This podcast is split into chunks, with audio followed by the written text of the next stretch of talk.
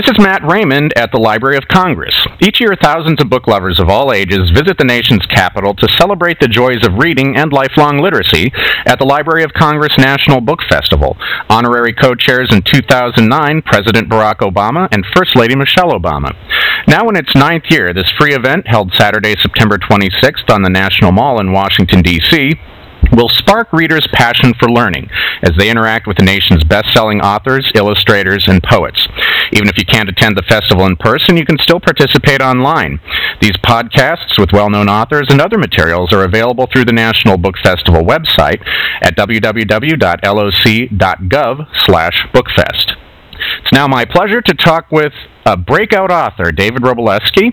Mister Wroblewski is widely known for his first novel, The Story of Edgar Sawtelle. It's a New York Times bestseller that retells Shakespeare's Hamlet through a young man born mute who communicates with others via his own self-created sign and body language.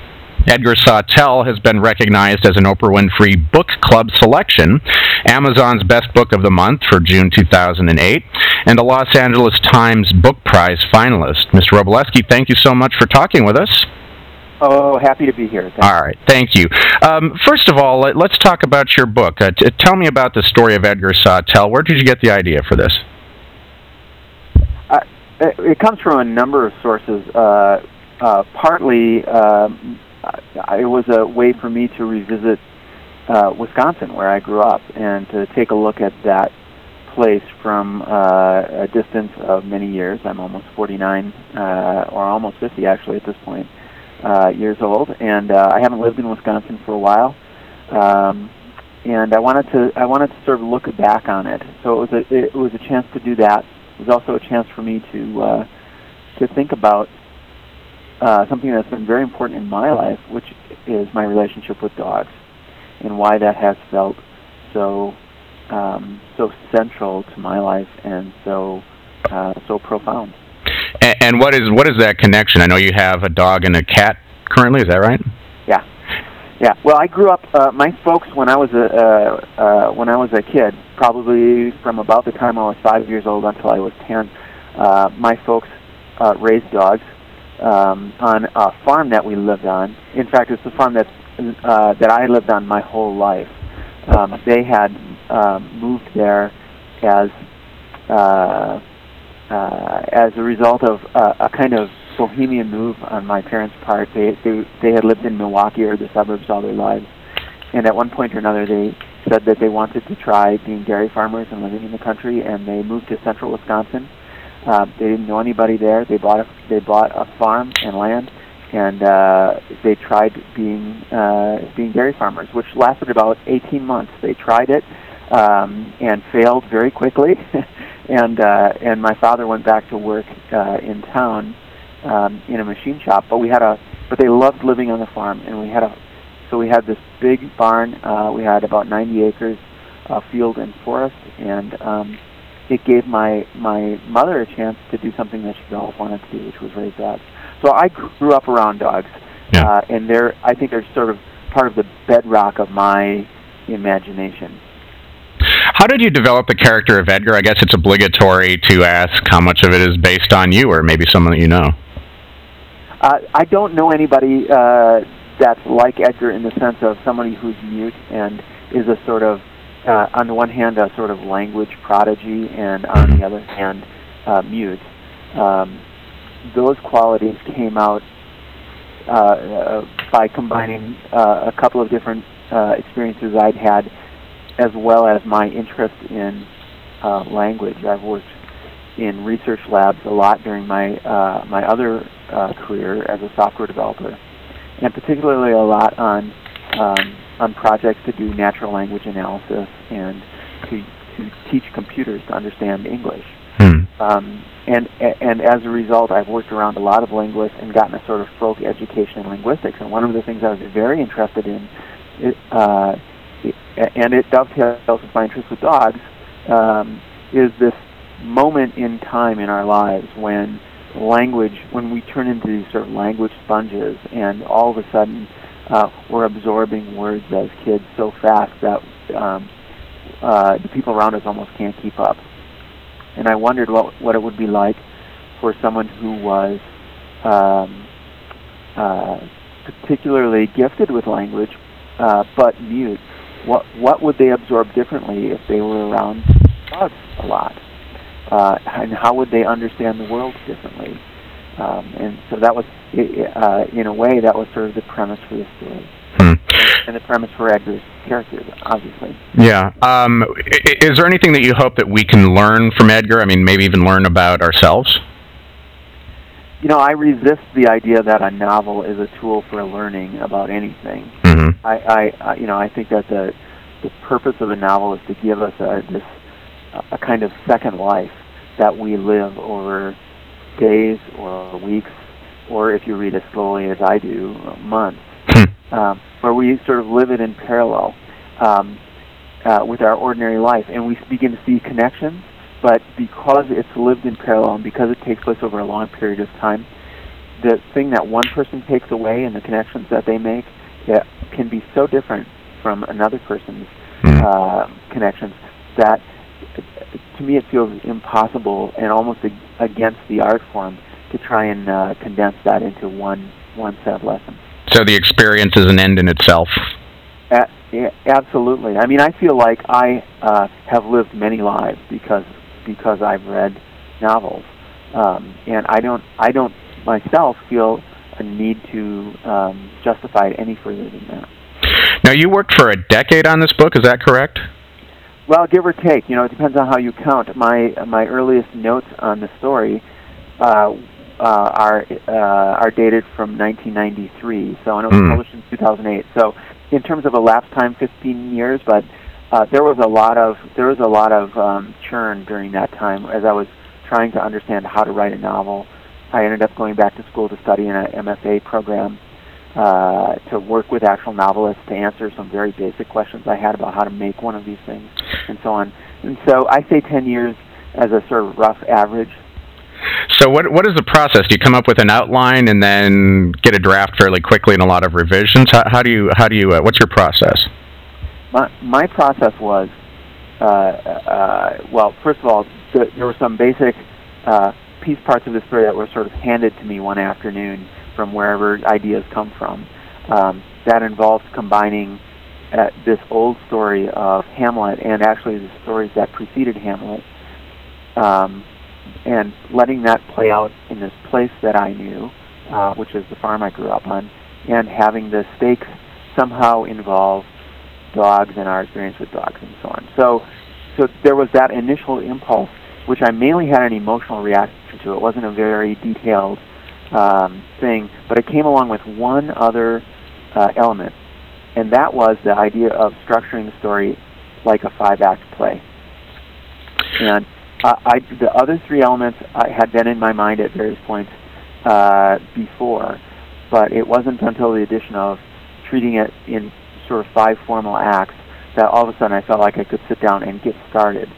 And I felt like on that the day that that happened, I felt like I understood more or less what each of those five acts were, even if I didn't understand anything about what was happening inside the act uh, in detail.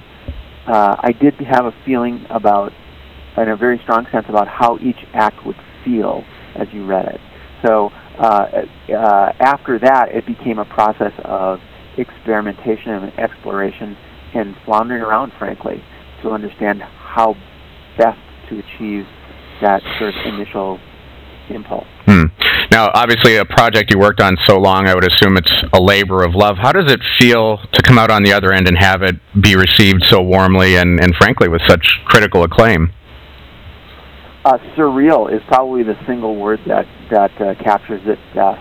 Um, I uh, I absolutely did not believe that this novel was going to be published, um, and in fact, there was a there was a moment when um, I had to choose between taking a new job that had been offered to me, very exciting, uh, engrossing job that was going to eat up all my time, uh, or sitting still uh, and waiting to see if the book was going to sell. And I I had had a discussion with my agent, actually the very first time I met her face-to-face, um, to see what she thought the prospects were, and she said, uh, I, uh, I'm absolutely sure, this was in early November of two thousand six, she said, I'm absolutely sure I'm, I'm going to be able to find a place for this book by the end of the year, and uh, I listened to her and I thought about it, and I went home and I told Kimberly, I'm taking the job. The book's never going to sell. uh, and two weeks later, she called me and said, uh, um, seven publishers are interested in buying it, and ultimately ultimately went to uh, HarperCollins. So, uh, so uh, I, th- when I sort of juxtaposed that sort of certainty that this book was only a book for me and a few of my friends, and it was a very personal uh, vision that was so idiosyncratic that no one would be interested in publishing it, and I contrast that with what actually happened, uh, I think I'm still trying to reconcile those two experiences. Obviously, I'm thrilled by it, mm. uh, but um, sometimes it's just a little surprising to me that so many people have read this book. Is being selected for the Oprah Book Club something like winning the lottery? I would, I would think so. Oh, absolutely, yes, no question. Um, uh, uh, it, it, very exciting, very, very much fun, and of course, um, it, it it involved a lot of uh, chance to talk to readers through her book club because they do a really great job of. Um, Uh, uh, running discussion groups and doing question and answer with, with the uh, with the author over the course of the month that the book is, is selected. So that was actually the, the most fun for me was uh, these great questions that would come through, mm-hmm. and I would have a chance to sort of write up answers and maybe got posted on the website. Mm-hmm. Now you mentioned earlier your background in computers, and I think software developer and novelist, it, it seems like two very different sides of the brain. What, what was that transition like for you?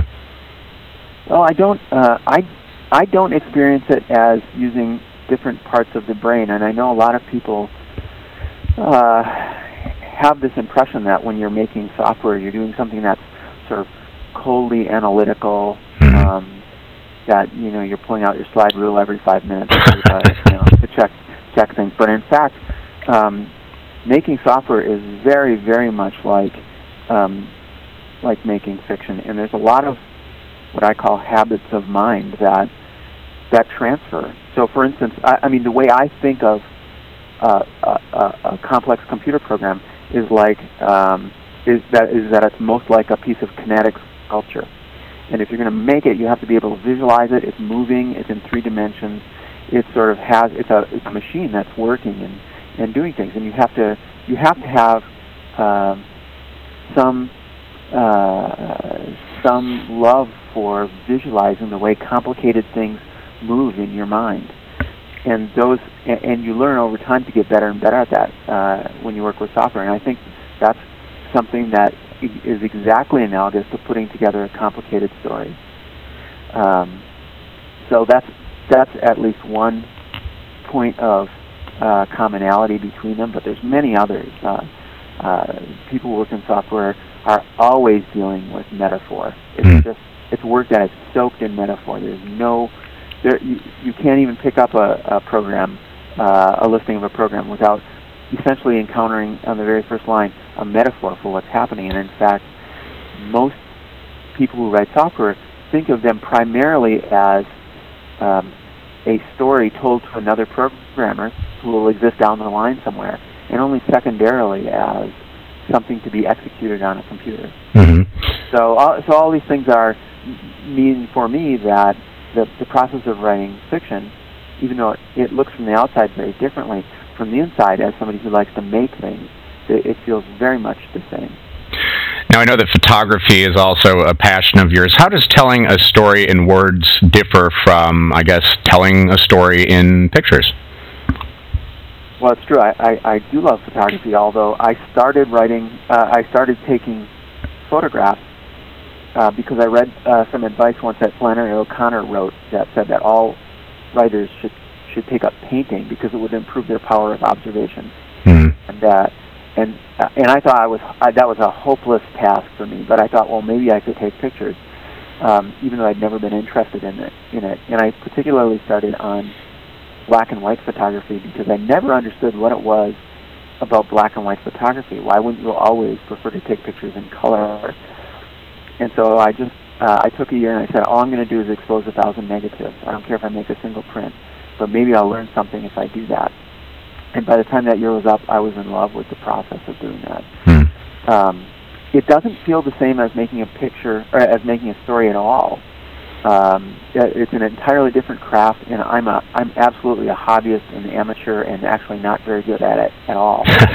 But um, it does have this it does have this quality, which I think is the same, and that is your job is to go around in a three-dimensional world with three hundred sixty degrees of view around you in, in, in every on every axis, and fit somehow fit something into a rectangle, which is just a few degrees of you know, uh, of view on on all of that, and somehow make it artificially represent or evoke a larger world.